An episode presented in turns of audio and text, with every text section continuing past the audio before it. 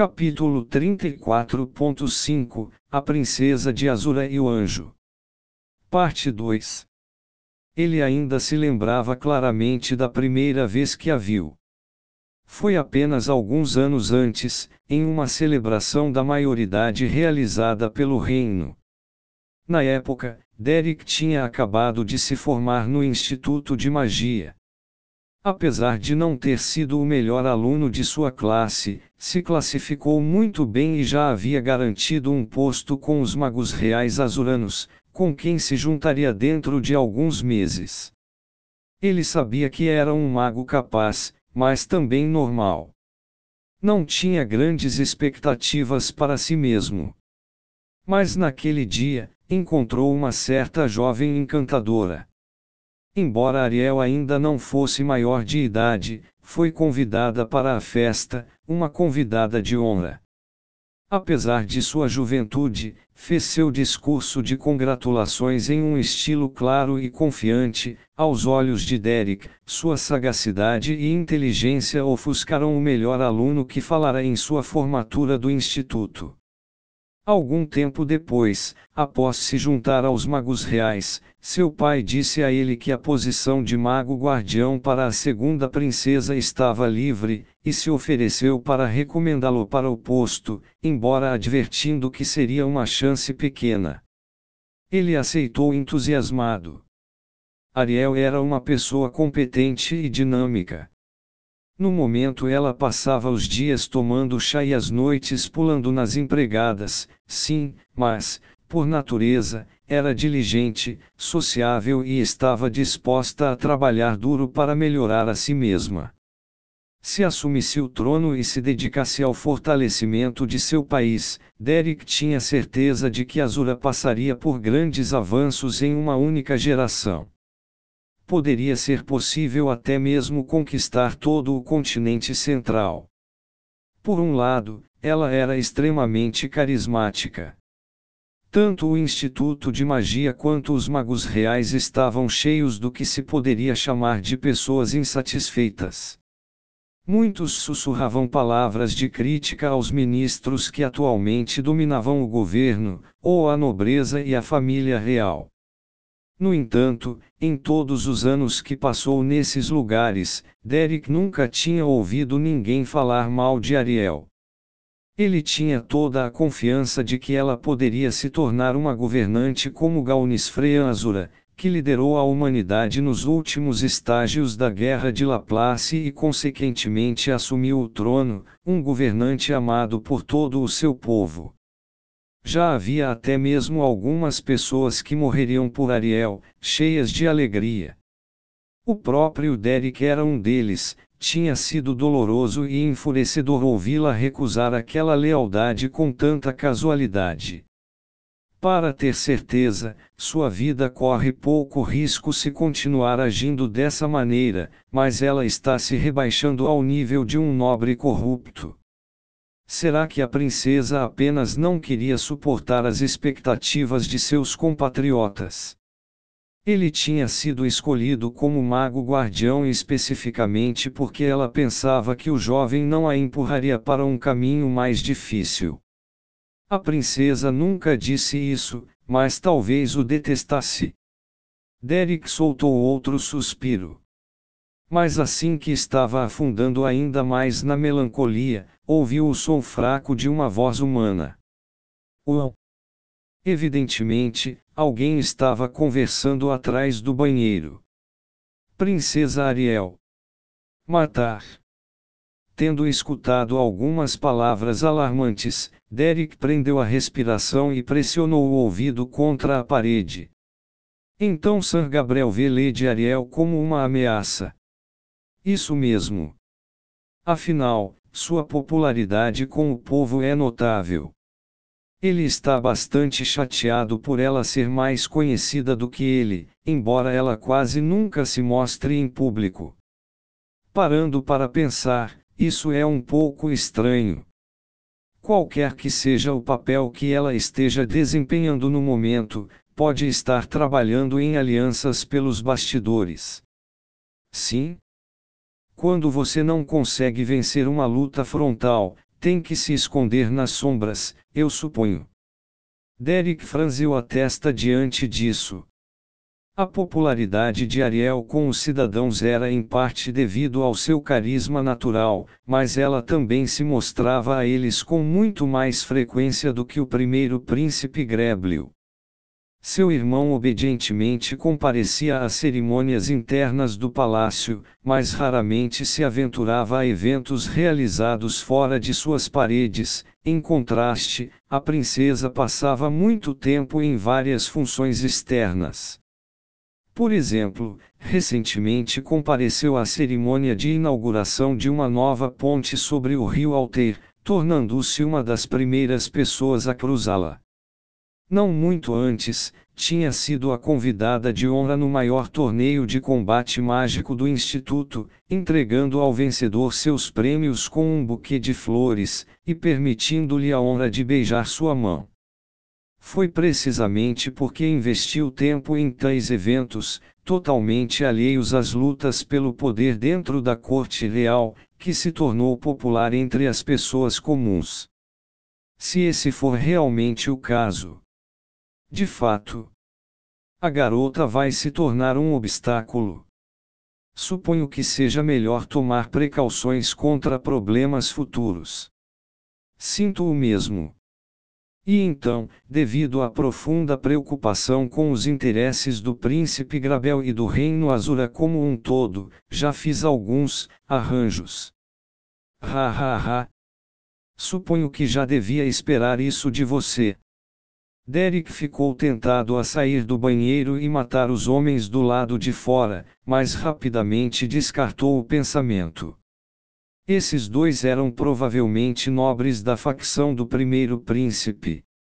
Eram homens que gastavam suas fortunas livremente, e recorriam aos atos mais vis que se possa imaginar, para moldar os eventos a seu gosto, quando encurralados, ofereciam todas as desculpas covardes que podiam para salvar suas próprias peles. Havia muitos de sua laia dentro do palácio. O jovem poderia matá-los na mesma hora com sua magia, mas isso seria um ato sem sentido. Todo mundo presumiria que Ariel ordenou que seu mago guardião matasse dois nobres leais ao primeiro príncipe. Isso seria interpretado como um ato de hostilidade aberta contra o próprio Grabel e levaria a um fluxo constante de ataques de seus seguidores. Por um momento, Derek se perguntou se tal resultado poderia forçar Ariel a afinal lutar pelo trono, mas se a princesa não tivesse motivação real para lutar, seriam colocados na defensiva, encurralados e, finalmente, massacrados como animais. Abandonando a ideia de matar os homens, saiu do banheiro sem dizer uma palavra. De uma forma ou de outra, teria que agir contra a nova ameaça. Um dos nobres disse que já foram feitos arranjos. Nesse caso, provavelmente aconteceria algo em breve, talvez até nos próximos dias. Seu objetivo era provavelmente a própria Ariel, mas como seus guardas mais leais, ele e Luke também eram alvos em potencial. Seria um assassino. Ou usariam algum tipo de veneno. Precisava contar a Ariel sobre isso imediatamente, e exortá-la, mais uma vez, a enfrentar essa batalha de frente. Com esses pensamentos passando por sua mente, Derek caminhou rapidamente de volta para o jardim de lírios, segurando seu cajado sob o robe para que pudesse se proteger contra qualquer emboscada repentina. Quanto tempo passou desde a última vez que lutei? De volta ao Instituto de Magia, ele participou de regulares batalhas simuladas, às vezes contra outros jovens magos, às vezes contra alunos de uma academia de cavaleiros. Às vezes, eram partidas de grupos em grande escala, eliminando equipes de 3 a 5 membros. Várias vezes por ano, os alunos também eram escoltados até uma floresta local por seus instrutores e aventureiros contratados, a fim de ganhar experiência em combate a monstros. Não era como se Derek nunca tivesse tirado uma vida antes. Em uma batalha simulada, acidentalmente matou seu oponente com um feitiço que acabou por acertar sua cabeça. E durante o processo de seleção para o papel de mago guardião, foi obrigado a lutar e matar um sujeito previamente condenado à morte, como um teste de sua disposição para fazer o que fosse necessário. No entanto, se alguém estava enviando um assassino para enfrentar tanto ele quanto Luke, sem dúvida escolheriam um experiente e eficiente. Seria uma luta de vida ou morte. O pensamento enviou um pequeno estremecimento ao braço de Derek. Posso protegê-la. Ele expressou sua ansiedade, então balançou a cabeça para tirar isso de sua mente. Isso era algo que ele não tinha como saber, mas. O incidente de deslocamento de Fitoa estava ocorrendo no mesmo instante. Lady Arie. O que? No momento em que Derek voltou para o jardim de Lirius, seu queixo caiu diante do choque. Seus olhos estavam fixos em uma área na parte de trás do jardim, uma seção conhecida como Floresta de Hibiscos. Uma besta enorme que se apoiava em duas pernas acabara de aparecer trotando por entre as árvores. Era um javali exterminador. Por si só, eram monstros de ranking D, mas eram frequentemente acompanhados por bandos leais de cães de assalto que podiam elevar seu nível de ameaça para ranking C ou até mesmo B. Normalmente, só eram encontrados nas profundezas das florestas, mas seus números eram grandes, e às vezes um emergia para atacar uma cidade próxima, comumente tomando gado ou crianças humanas para consumo. Muitos anos atrás, um javali exterminador acompanhado por 20 cães de assalto matou todas as almas que viviam em um pequeno vilarejo azurano. Como resultado, se tornaram alguns dos monstros mais infames que viviam dentro das fronteiras do reino.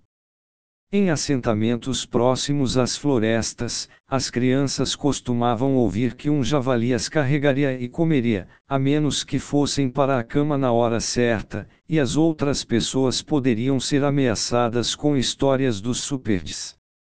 Derek, como a maioria de seus compatriotas, estava familiarizado com o nome e a aparência desses monstros, e também com sua reputação como uma fera temível. Como? Porque havia um javali exterminador ali. Este era o Palácio Real, lar da família governante da maior nação do mundo. De forma alguma era um local seguro, mas certamente era o último lugar que alguém esperaria encontrar um monstro selvagem. Como aquilo poderia aparecer no local? A mente dele se voltou para a conversa que acabara de ouvir. Foi aquele nobre quem planejou isso. Não, não podia ser. Nenhum simples nobre poderia ter contrabandeado uma besta tão selvagem e enorme para o coração do palácio. Mesmo os ministros mais poderosos do reino não seriam capazes de tal coisa. Embora não tivesse como saber disso, o javali exterminador tinha de fato sido teletransportado para este local apenas alguns momentos atrás, como resultado do incidente do deslocamento de Fitor. Enquanto a mente de Derek lutava para processar a situação, seu olhar encontrou o de Princesa Ariel, e ele soltou um suspiro involuntário. Ela ainda estava em sua mesa, conversando alegremente com Luke sobre algum assunto vulgar. Os dois não tinham notado o javali exterminador, embora aquilo estivesse olhando diretamente para eles, seus olhos brilhando como um caçador avaliando sua presa. Derek começou a correr. E enquanto corria, começou a entoar um encantamento mágico. No entanto, o javali exterminador também estava em movimento. Talvez tenha notado Derek ou sentido uma ameaça, de qualquer maneira, avançou pela vegetação do jardim, indo direto para a princesa Ariel. Não vou chegar a tempo. Derek abandonou seu encantamento no meio e gritou: Corra, Lady Ariel, a pleno os pulmões. Com uma exclamação de surpresa, a princesa se levantou, bem a tempo de notar o enorme borrão marrom correndo para o seu lado. Ela saltou para fora de seu caminho. Quando Ariel caiu no chão, o javali exterminador abriu caminho através de uma série de árvores delicadas do jardim, então voltou em direção ao seu alvo. Nesse ponto, Derek havia se colocado entre a princesa e o monstro. O enorme javali apareceu diante do mago, com baba escorrendo de sua boca. Seus olhos brilhantes e bestiais estavam fixos nele. O que um mago poderia fazer nesta situação? O que poderia fazer ao estar tão perto de um monstro tão grande? Não havia a menor chance de concluir um encantamento a tempo. Então Derek nem se incomodou.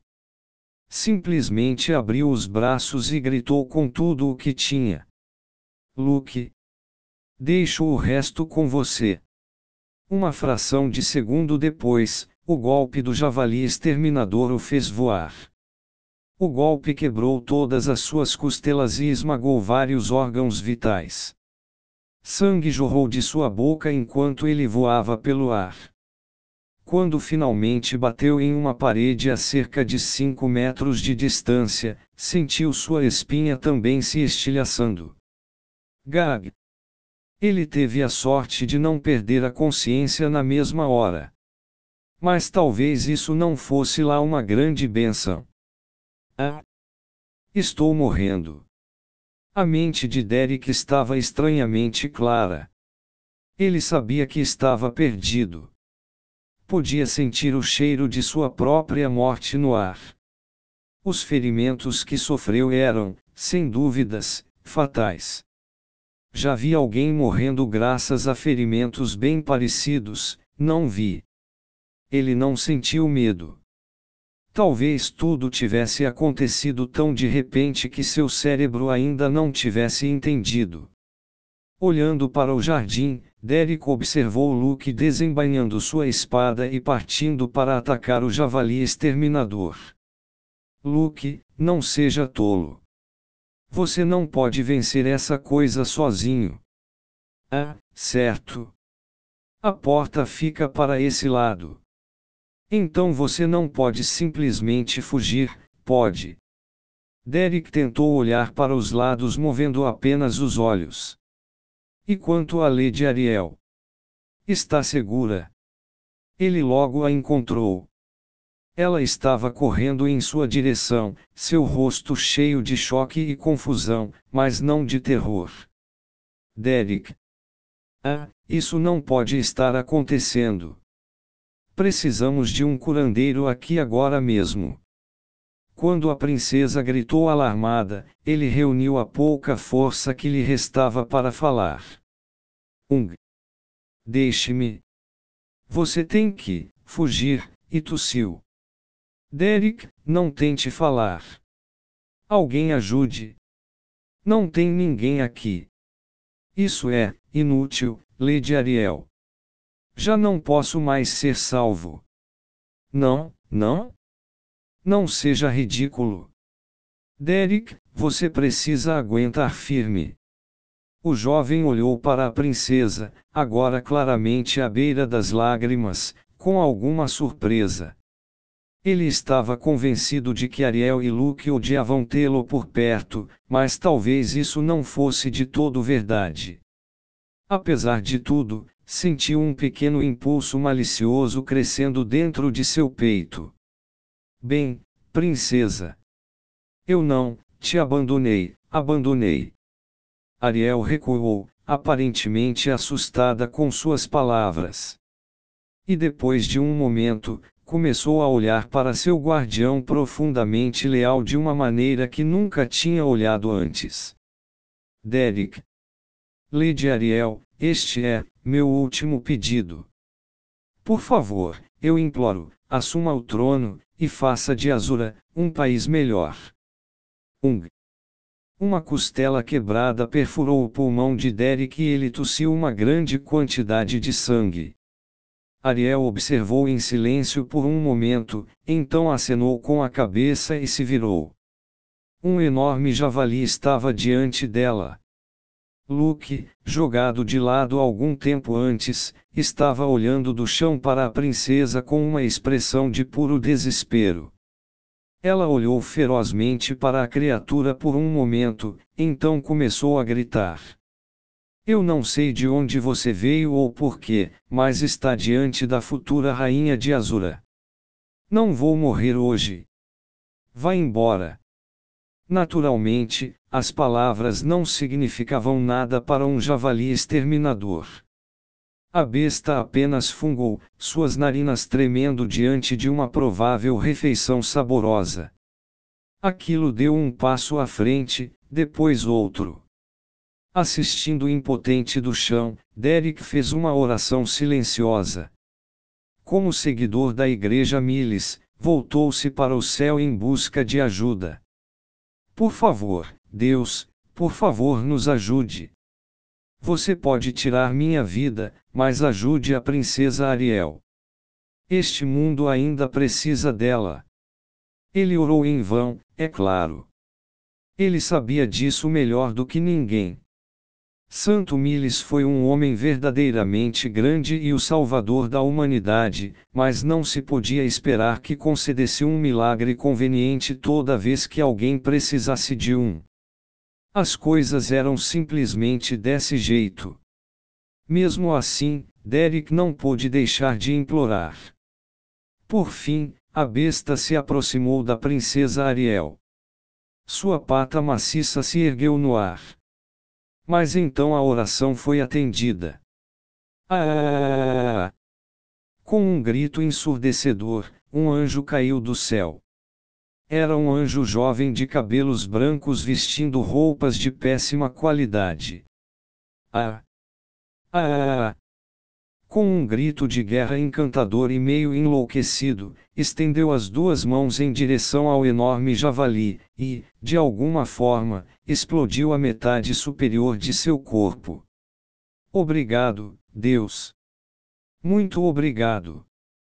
Testemunhando isso, Derek derramou sua última lágrima. Por favor, cuide de Lady Ariel. E com o coração cheio de paz, o mago guardião soltou seu último suspiro. O incidente do deslocamento de Fitoa custou a vida de um jovem mago, e forneceu a Ariel Anemoyazura um propósito novo e diferente. Que caminho ela seguiu após esses eventos? Como mudaram Luke Greirat? E o que foi feito do anjo que caiu do céu? São histórias para outra hora.